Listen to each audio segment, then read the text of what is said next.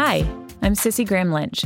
Welcome to Fearless, helping you have a fearless faith in a compromising culture.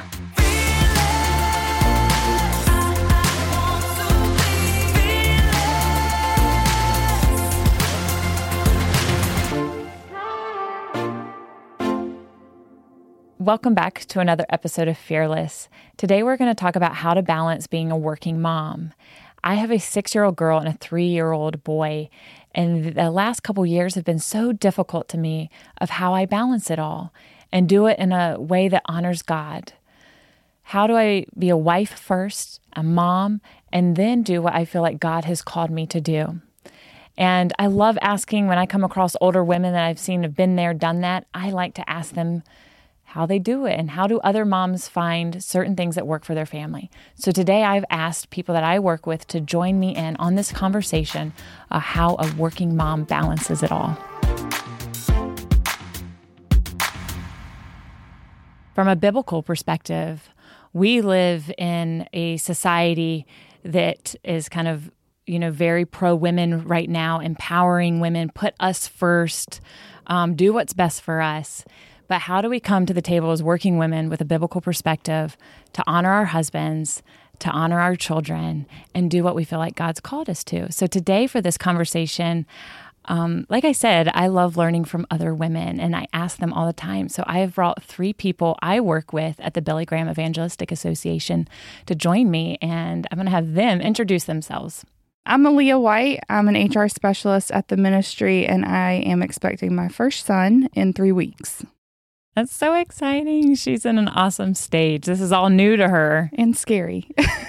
I'm Sarah Llewellyn. I'm a copywriter here, and I am a foster, hopefully soon to be adoptive mom to four kids ages 2 to 12. I'm Kathy Yoakley. I'm the Vice President of Communications with the ministry, and I have a son who is 27 in medical school, and I have a daughter who passed away almost 11 years ago at age 13 from cancer. So, we here at this table have come from all different backgrounds and we're in different stages of being a mom. And I think for many of us, we probably look up to Kathy in so many ways because she has just been a woman that has set a wonderful example of working and balancing it. And I'm excited to especially have her so we can ask questions and then for y'all to maybe give tips of how you've made it work in your family and maybe for Malia, the questions that you have to come and the things that you're worried about. I think when I talk to many of my friends, I know that I have one friend in particular that she has worked very hard since college and has worked her way up in a PR firm. And there was a time period that I didn't work, and I just looked up to her. I was just so inspired of this woman that had worked hard and had self worth. And I remember those days that I did not work. I wanted to be working. And now that I'm working, I want to be home with my kids. And we as women can often feel guilty for that. And am I alone, or are those other things that you have struggled with to find a balance for? I think that's a struggle for most women. And I know from my perspective, when my children were younger, you know, I graduated from college and I was, you know, go getter career gal as well. And I wanted to have that career. And I was fortunate enough that when I actually became pregnant with my first child, I worked for a company that a couple of women had gone ahead of me and paved the way and actually asked, could they work from home part time? And the company had been progressive enough to say, yes, we'll allow you to do that. And so I approached my manager and said, I think with my position, it's something that I could easily do each way. And he was gracious and allowed me to do that. So, in the beginning, when my son was born, I thought, okay, well, I have the best of both worlds. I get to go into the office in the morning and work until noon. I pick him up from childcare. I take him home. I'm home with him in the afternoon. Now, I did have to have a child care person to come in and help me with that because, with my work ethic, I was going to be doing what I had promised I would be doing while I was home. But I could hold him, I could, you know, rock him, I could have take him out and swing him. So I felt like this is amazing. So then, three and a half years later, Natalie comes along. And similar situation, I would pick them both up in the afternoon and take them home. It was when Will started kindergarten that it really started, I started to struggle with that because while again my company was gracious and I could go over and I could spend an afternoon every Thursday afternoon reading and helping out in his class, I really started to have an internal struggle. Like I really want to be more involved in his school life. I want to be I want to see where he is during the day. I want to make sure he's safe during the day. And so that's when I started to have the conversation with the Lord. What is it that you want me to do? I know you've wired me to be the kind of person that really needs to have something besides being home and and constantly and changing the diapers and not having something that for me felt more stimulating. But um, I was working. And so I said, Do you want me to quit and do this full time? Or is there some other way? Is there something else that you're calling me to do? Well, I started praying about it, and the Lord opened up a door for me that there was absolutely no other way that it would have opened had it not been for Him. So on March 2nd, 1998, I started my own business. And the verse that always comes to mind to me is Ephesians 3:20, which is now all glory to God who is able through his mighty power at work within us to accomplish infinitely more than we might ask or think. Mm because I would have never in a million years expected the Lord to bless me in that way. But it gave me an opportunity to work from home full time, but to stay in my trade, which was something I genuinely enjoyed doing. And I had so much flexibility that I, when I went to the school, I was PTA president and I was room mom. Um, that the people at the school were actually shocked to find out that I had a company and I had a job. And so I'm extremely grateful for how the Lord opened the door for me to do And I that. think what's sweet about that too is your heart towards it. You went to the Lord and you said, Lord, what should I do? And you were willing to surrender the career that you wanted and that you loved. But then the Lord gave you the desires of your heart. And I think as women, too, we live in a society that is, like I said earlier, self centered and me, me, me. And that that is sweet that the Lord wants our hearts in service, whether that's through being a mom at home or being where He's called us in the workplace. I think for my situation, I'm about to enter a whole new world and one that I've obviously prayed about for a long time but never uh, experienced. And I think too, a lot of it will depend on your husband and their trade. And my situation is my husband's a college baseball coach. So that means long hours, that means weekends, that means um, uh, just a lot of hours in general. And so, balancing that, I know the Lord's called me to serve in ministry and to continue to do this, but also how am I going to be able to, you know, serve my son and be the best mom to him, um, but also be there for my husband um, as a wife figure and make sure that our son is getting time with him too in the off season and just balancing the scheduling and balancing.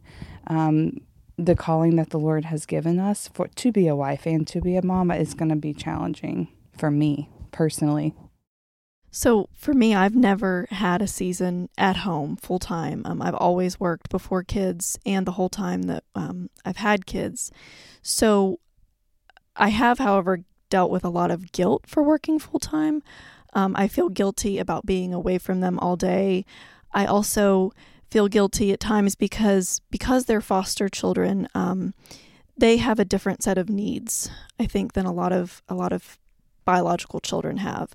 They have a lot of times more emotional need, I think. So I deal with feeling like I need to be there for them um, and I need to be so present when I'm with them, which can be hard when you're working, you know, eight or nine hour days. However, you know, there there are a couple things. One, I definitely have prayed about it consistently since the first day that they came into our home, and I I absolutely feel that God has called me to continue working full time, and God has not opened a door for me to not work full time. Just very on with practical things like my husband's um, my husband's job does not offer um, health insurance, and you know we, we need a certain size house for four kids. So these are all things that just i know that god has not opened that door. So that has helped me deal with that guilt. And i've also you know my boss has graciously let me adjust my schedule a couple days a week so i can have a longer afternoon um, with my toddlers who are at daycare and with the kids when they get off the bus so while it's been difficult to carry that guilt i also feel like god has really been gracious in making it very clear to me what he has called me to do. And I will say, and I shared this with Sarah even recently, the thing that has helped me the most when I have been away from my children, for me, it is about quality of time and not quantity of time. So it's the intentionality of when you're with them that is what will make the difference or made the difference for me. Is knowing that when they had me, they had me. They had my undivided attention. And I think that's important because when we go home, we have to then go to the grocery store or do the cooking and do the dishes and do the laundry. And there's so much more that calls us. It's women are torn between two full time jobs. You got to be a mom full time and you have to come work at the office. So, what are ways, and that word that you said, Kathy, intentional, is something Corey and I have been using in the last four weeks because in the last year, it's not been intentional. So, we're trying to be intentional of everything um, with our family, with each other, with our prayer life, our conversations. But what are some ways that you all are intentional as you go home for your family to make sure that time is well spent and it's quality time, not quantity time? Are there traditions that you do? Are there things uh, you do throughout the week that you make sure? For me, obviously, I don't have children at home yet. Um, but with my husband's position and the late nights and the weekends, um, a lot of people they they have three game series on the weekends, and so for me to get to spend time with my husband, that means I have to go spend time at the field. And people are just blown away that I could sit through two baseball games back to back for nine hours. But I know how much that means to my husband. And I know how much that means for him to be walking back from the mound and see me sitting there. Even though we're not getting to talk, um, it's still, I'm spending time with him and I'm showing him that what he cares about and what he's passionate about, I support him. Um, and so I'm curious how that's going to work with a baby. You're going to take the baby to the baseball field right. and going to love it and be raised as a baseball player. Right. Um, I, but I know there's going to be times where the weather's not great or um, they're traveling over the weekend and I'm just not going to be able to make it, whereas before I could. Um, so that's a really good point and something that we've actually discussed is he's used to me being at every game and that's probably going to change with a newborn at home. Um, but being intentional about being there when we can with the baby too, I think is important. And for me, it's exactly, I mean, what Kathy said really has encouraged me because with the guilt of, oh, I'm not getting enough time with them, but making it about quality, what I have tried to do now is when I go home for at least one hour, I put my phone up. Um, I don't turn on the TV to help keep the kids entertained. I don't do laundry. I just take at least one hour to focus on my two year old and three year old. Um, and that's usually from about, you know, four to five or five to six. And I tell um, the, the 11 and 12 year old, hey, after the girls are in bed, then it'll be, you know, it'll be your time and we'll play a game together we'll just talk about their day. So I try and make sure that each sibling set has at least one hour every day where the the entire you know my attention is solely focused on them and on and on having fun with them not on like you know oh did you do your homework? you know that kind of thing. So that is that has helped me and we are still getting used to things because i've only been a parent for a year so it's been a, an adjustment and so we're still developing like schedules and rules but that has been one thing that has really you know made me feel better because I'm enjoying time with my kids, but it's also I've noticed a, a, change in them. Like they're happy and they're excited for that hour. So that's really that's made a big difference. Sarah, you just mentioned something so important is that when you go home, you're trying to give your kids your undivided attention. And Corey and I have been having that conversation as well, even with each other because if I'm here at work, and for my work, it's very unconventional. If I work, I have to travel. I'm on the road all the time. So our life looks so different. So that's why I like having this conversation is what does it work for Corey and I? What works for you and what works for Kathy? But you said undivided attention where you put your cell phone away. And we live in a culture that we are constantly being pulled in all directions. And I think Satan uses that. There's so much noise and distractions. For me, Netflix is a huge distraction because I am so tired. I want to get in my bed and I want to binge watch something. And I have been so convicted lately, and I didn't listen to that conviction right away. But lately, I've had to put Netflix away because I would sit in bed and watch Netflix for two hours and not talk to Corey. And we needed that time to come back together and talk about work, talk about what's going on. But and we've been putting our cell phones down, especially at the dinner table. I think too, and I know this is something Kathy and I have talked about, but um, just because we're females and just because uh, we are having children or have had children, um, I still have a high expectation for how I want to perform in my job. And, um, you know, my dad has always been just a big influencer on working hard and telling me, you know, hard work beats talent when talent doesn't work hard. And so for me, with my job, um, it's not abnormal for me to be checking my emails at seven or eight o'clock at night or trying to catch up on things, but just feel like I'm being adequate and that um, I'm being successful in my job. And I think that that's a pressure that um, now it's easy for me to go home and continue to work and check my emails. But I'm really concerned about how is that going to impact when I have a child? And will I still be able to be that successful female in my position? um, even after I have the child. And that's something that Kathy's really been able to speak into um, even since I started here. But it's a, definitely a fear of mine that I have. Because it is a hard balance. It's 2019 and we are to answer things quickly and everybody knows our bosses we have our email is at home right there even when we go to sleep it's right there for us to go to sleep with and wake up with and that is a hard question. How do we do that? Because even our work, the workplace has changed because now we take work home. And I don't know if I have that answer because we do need to check our emails at home for work, but you don't want to see our kids on our phone all the time. I think, too, being a female, there's even I and I'll probably put it on myself, but there's even more pressure as a female to be just as committed to my job as the male who's doing the same position. And sometimes I think I catch myself trying to overcompensate for that and work two times as harder as someone else if a male were in my position because I just feel like I have to work twice as hard to make myself feel relevant or successful. And I know once again that's something Kathy and I have talked about, and I don't know how that will change when I have a child. Well, I'm fortunate enough that I'm older than you guys, and so I cell phones were not a big issue for me when my kids were growing up because it they didn't really become a thing until my children were a little older. So I'm blessed that I didn't have to deal with the distraction of the phone. Um, I will say that I don't personally, at this stage in my life, feel an expectation to run the race, you know, with my male peers. I guess for me, I'm comfortable enough in my own skin that I feel like I'm competent and I'm good and I do what I feel like I just need to do to get my job done, and I don't allow other people to place the expectation on me. But I can see how that would be a real struggle.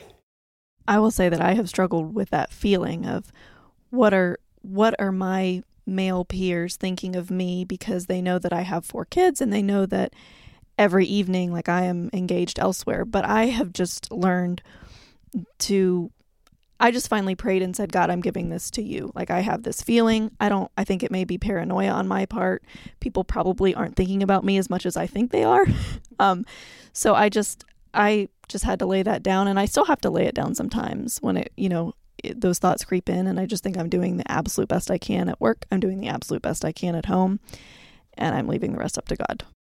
Changing gears a little bit is for me when I work, like I said earlier, I have to travel and I'm on the go and the I'm up early or up late.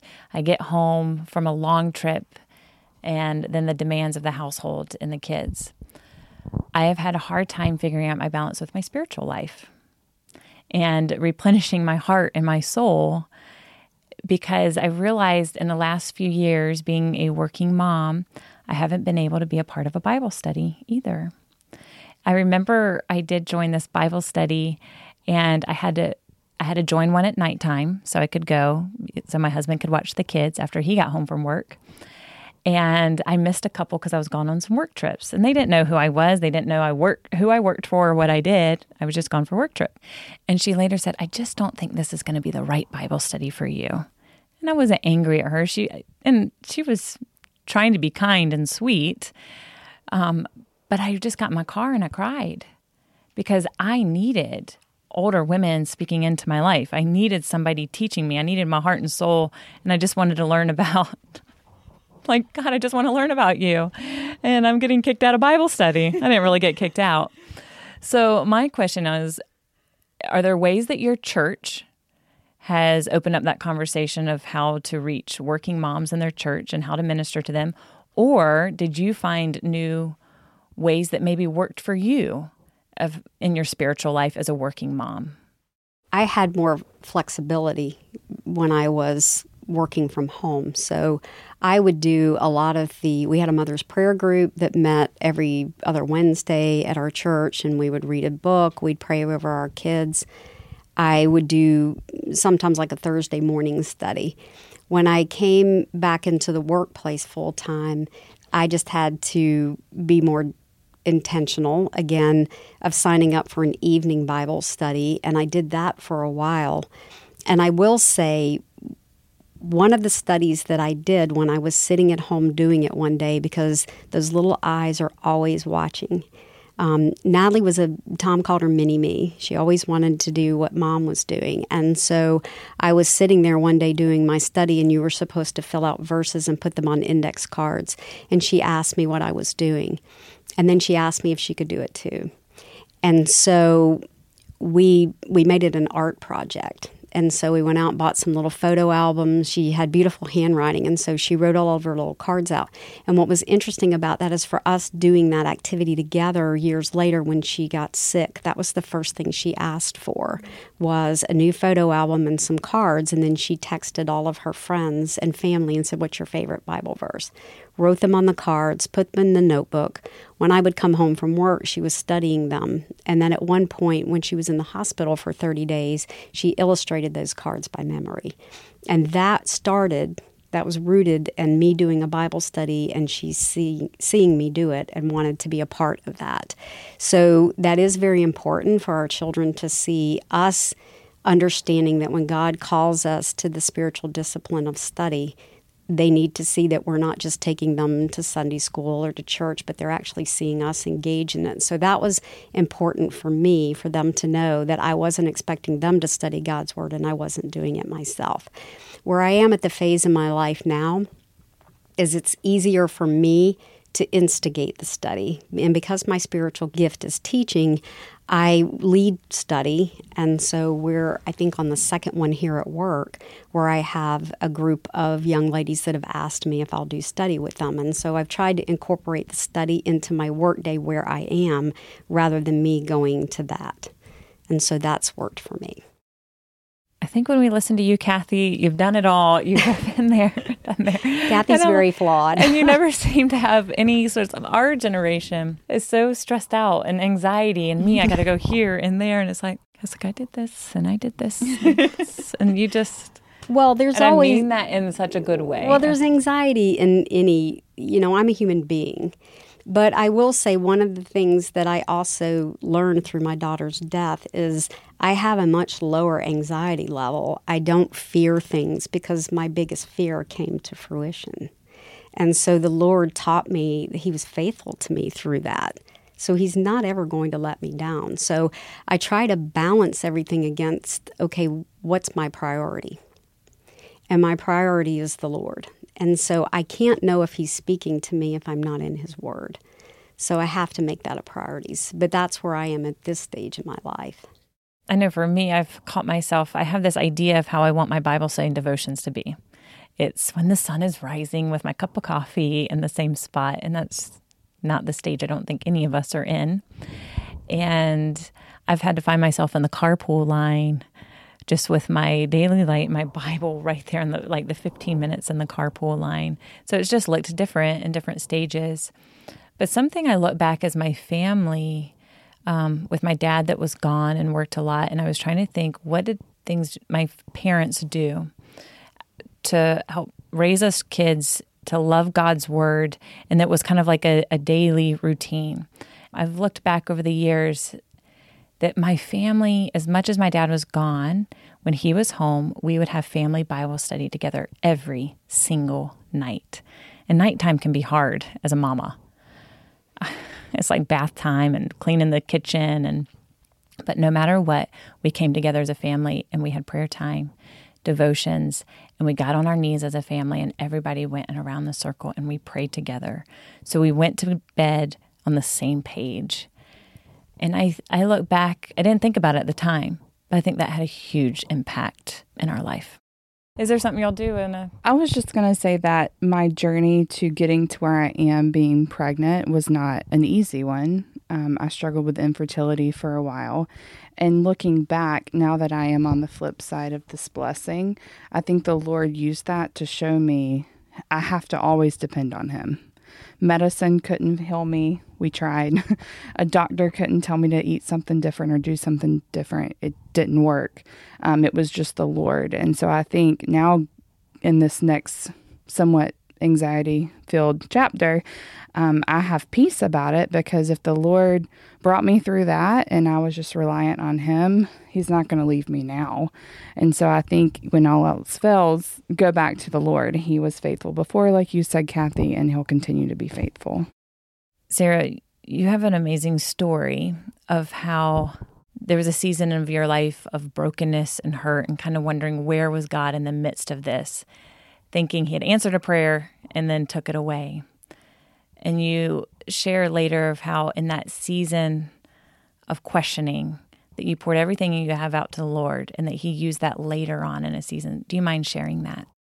We had a very, very difficult year before our two toddlers came to live with us. Um, our youngest, who is two now, we actually lost her through a broken adoption when she was just a month old. So she was with us and then she was taken back. And so that was just a, a full year of um, a lot of a lot of grief. And so in that year, I had a ton of time to study my Bible and I just memorized like chapters at a time. And I just spent so much time praying and um, absorbing as much as I could, not knowing that God was bringing that season to an end and was bringing me children, was answering my my prayers. Um, so now I'm in a season where I don't feel like I get to have that same amount of time. I don't get to be spending an hour memorizing scripture. You know, I, I read my Bible every day and I get to have fellowship because I'm blessed to work at a ministry every day. But I just don't have what I had in that season. But the, the wonderful thing is, is that God has used that season. He has used that very difficult season of grief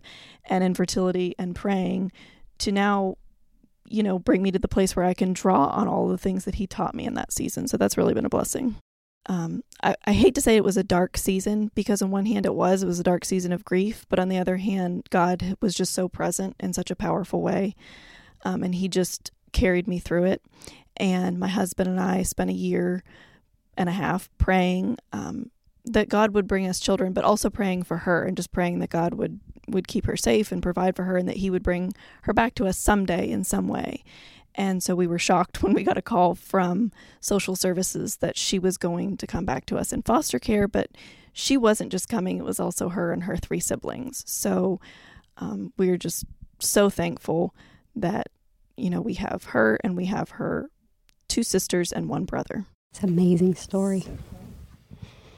You know, studies prove all the time that mothers and grandmothers have the most spiritual impact on children. And it's so important that we remember that, that, that these gifts that God has entrusted us with, that is our number one job is to share the love of Christ with them. And Kathy shared earlier, you know, with the scripture cards, and it's reminded me of, you know, this is the most important thing with my children and to be intentional with that.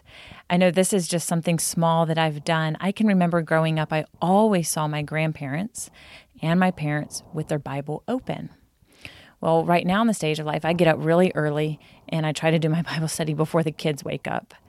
Most mornings I try. but it would be so easy to close it and get going as soon as they wake up. But I've been intentional of leaving the Bible open because I want my children to see this is where mom finds her truth. This is what mom does on a daily basis. And I've seen you said how Natalie watched you. Margaret will see come down the steps and she'll see I'll have my Bible open. She'll run back up steps and get her Bible and open it. No. And then Austin got up the other day and he's a little bit of a slower learner at three. He's just He's my boy and I love him. But he came up and he got my lap and the Bible was open. I was drinking my coffee and we are just at the breakfast table. It's still dark, just me and him. And I said, Austin, what is this? That's God's word. And I said, and what is God's word? It's true. And it's starting to click when your kids, St. Malia, when your kids start grasping truth for the first time. It's so sweet and so tender, but it's intentional because then our day gets busy. But in those little moments as parents, we have to know that that's our first job. And we have to find ways that work for our family to know, to point our children to God's word. And I love the scripture cards. The sweetest story now is for those that are listening. Kathy took those scripture cards that her daughter made and has um, printed them out and packaged them. And now my little girl has Natalie's scripture cards in her room. And Margaret looks at those and we read them. So it's just sweet because God is still using Kathy's example of scripture cards that her daughter grasped, and now my daughter uses them. Well, and even more amazing than that to me is God's faithfulness that I have a colleague in the United Kingdom that when I went over to visit, his daughter was having surgery and so I she likes to bake and so I took her a little gift and I put one of the packs of the scripture cards in there.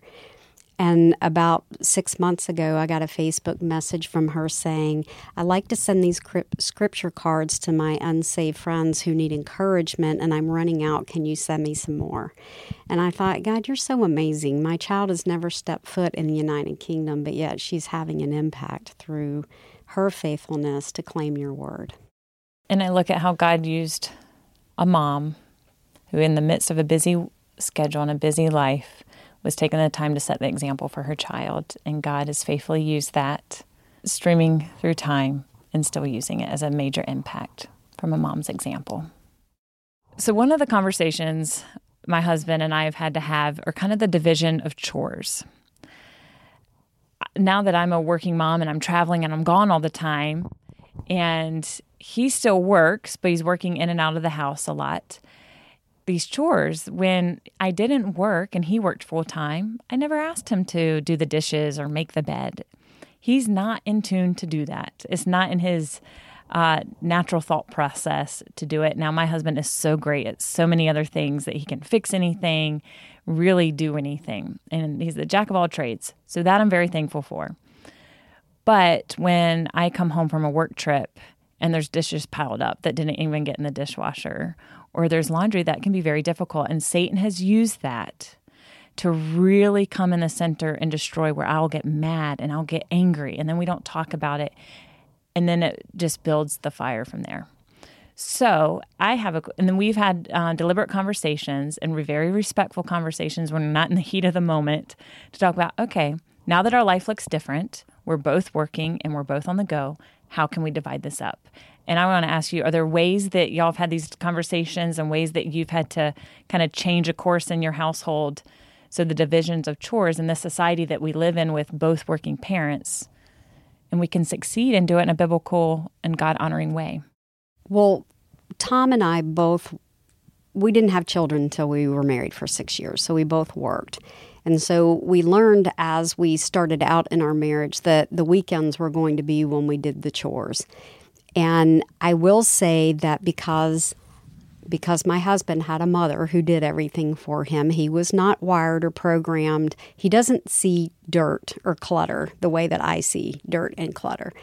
And so it would be a challenge when I would say, okay, we need to clean the bathroom every Saturday. And he would say, well, why? No one used that toilet on the second floor. I don't understand. But there's still a pink ring in it, right, from the water stain. So it got to the point where I'd say, you need to understand that even though you are verbally telling me you love me, the fact that you're not doing something that makes me feel loved is communicating more strongly to me than you saying you love me. So I'm I'm grateful that over the many years of marriage, he's he's learned to speak my love language well.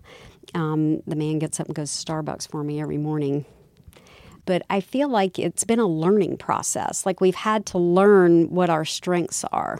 So, as everyone in here has a boy, and I'm expecting my first son, has this changed or altered the way that you have raised your sons or are raising your son so that they will be good husbands one day? I know for me, and I'm just in the beginning, I only have a three year old. Um, and he's a rough and tough and dirty, crazy boy as boy should be. But I'm also trying to teach him to be sweet and tender and loving. Even now, it's his dishes go to the sink. And as he gets a little older, we'll teach him how to put them in the dishwasher. I, I probably am not the best because I haven't, he's only three, but I am trying to be intentional of the things that he should pick up his own toys, pick up his own books. Everything gets cleaned up, and he's a big boy. He does tend to be a little lazier than his sister, though. So I I feel like my husband and I are definitely trying to do that with our 12 year old. Um, we've been working with him on you know how to load a dishwasher and put his own laundry in the washer, that sort of thing. But at the same time, what I've had to learn with teaching him and with um, splitting up chores with my husband is I'm a perfectionist about chores. I want the dishes done a certain way. I want the sink cleaned. I want the entire house to be neat every night before I go to bed. I want it to always look a certain way. And what I've had to learn with both the kids and with asking my husband to do more as we have four kids and I work is that I, I have to let that go. I have to let that perfectionism go. And I have to be okay with the fact that the dishes are done and they aren't done exactly the way I would do them, but they're done. And my husband and I have had a lot of conversations about that. Cissie, like you said, not in the heat of the moment, afterwards when we're talking about how we're going to divide this up. He has said to me, Sarah, you know, I really want to help, but I never feel like things are ever done to your standards. So I've really had to not I don't want to say lower my standards, but I've really had to let the perfectionism go because that's, you know, that's it's not helpful to anyone. And I think that's true in so many relationships and I think especially as working moms we're so busy, we're so tired, we're so depleted. And I always tell like young wives especially is just be thankful he helped don't criticize how he helped. Um, like that's, Corey that's would hard. never make the bed the way I wanted to, but he made the bed, so I'm thankful for. yes. And you made such a good point is to let that go and just be thankful that they are willing to help because there was a generation before that men would never be making the bed, that they would never be. And I try to remind especially millennials to be thankful for. And they think sometimes I read this article in Huffington Post one time, and this woman was so critical of this older lady complimenting her husband, saying, You have the sweetest husband. How lucky you are that he'll help you change the diaper. I have a husband that'll help change the diaper. That I'm thankful for. And the whole article was, I'm not lucky. That's his job. This is his baby too. And I said, This poor older lady husband probably went off to World War II for years at a time. This generation has shifted, and to just be thankful for that, that we do have husbands that are willing to help, and that we do have that help because that didn't used to be. Well, I have a grown son, and I can tell you that my intention was the greatest gift I could give to his future wife was for him to be less like his dad in the regard that his mom did everything for him. And we started out on a pretty good path. And then after Natalie passed away, um, there there became a little bit of a shift because it's your only child, and then you've you're like compensating for the fact that they lost their sibling, and so we're well aware of the fact that we spoiled our child once his sister passed away. Now, Will, when he went away to college, he he did his own laundry. He moved into a house with some other guys. He cooked his own food. He's fully capable of doing those things until he comes into my house. and then somehow that all just sort of vanishes. Um, but I, I, his his wife, he got married last year. His wife is very much has has had a family situation where she always did a lot of the chores. And so, i mean the girl will climb up on a roof and nail shingles on and it just it amazes me the things she's capable of. But you know she she's whipping him into shape. Because i mean they even she even sent us a snapchat one day and will is standing there with his hand raised in the air and says, I do will promise that I will never put chicken bones in the disposal again. And I had a mommy fail moment, and I thought, how does my child not know not to put chicken bones in a disposal? So, Malia, yes, I think that's the greatest gift you can give your son's wife to teach them to help I can't say that that was that's been one of my most prized moments as a mom. You know, as we close up, and it is so difficult of how to find this balance of being a working mom and putting your husband first and your children first and doing it in a biblical perspective in a society that is uh, so anti God and putting women first and to put yourself first and to be self serving. Um, and to know what is right for your family is so hard. Whether you work or whether you're not and stay at home, both have such an importance, and you have to do what God's called you to do. And I read this quote from Pastor Jo Saxton in a Barna group study that was simple but so impactful. And it said, If we're helping women integrate faith and work, whether she's a stay at home mom or is holding down a career, we need to articulate to those women that they are both representing God in the world. So whether we are staying at home or we are at work, we are representing God. I do think we can do it all, but we have to be willing to submit in different seasons and different times of how God allows us to do that and allow Him to reveal what is best for our family. And I just want to thank you, ladies, so much for joining me and adding to the conversation and just to be able to learn from one another. And I wanted to end with a Bible verse. Colossians 3, it says, And whatever you do or say, do it as a representative of the Lord Jesus, giving thanks through him to God the Father.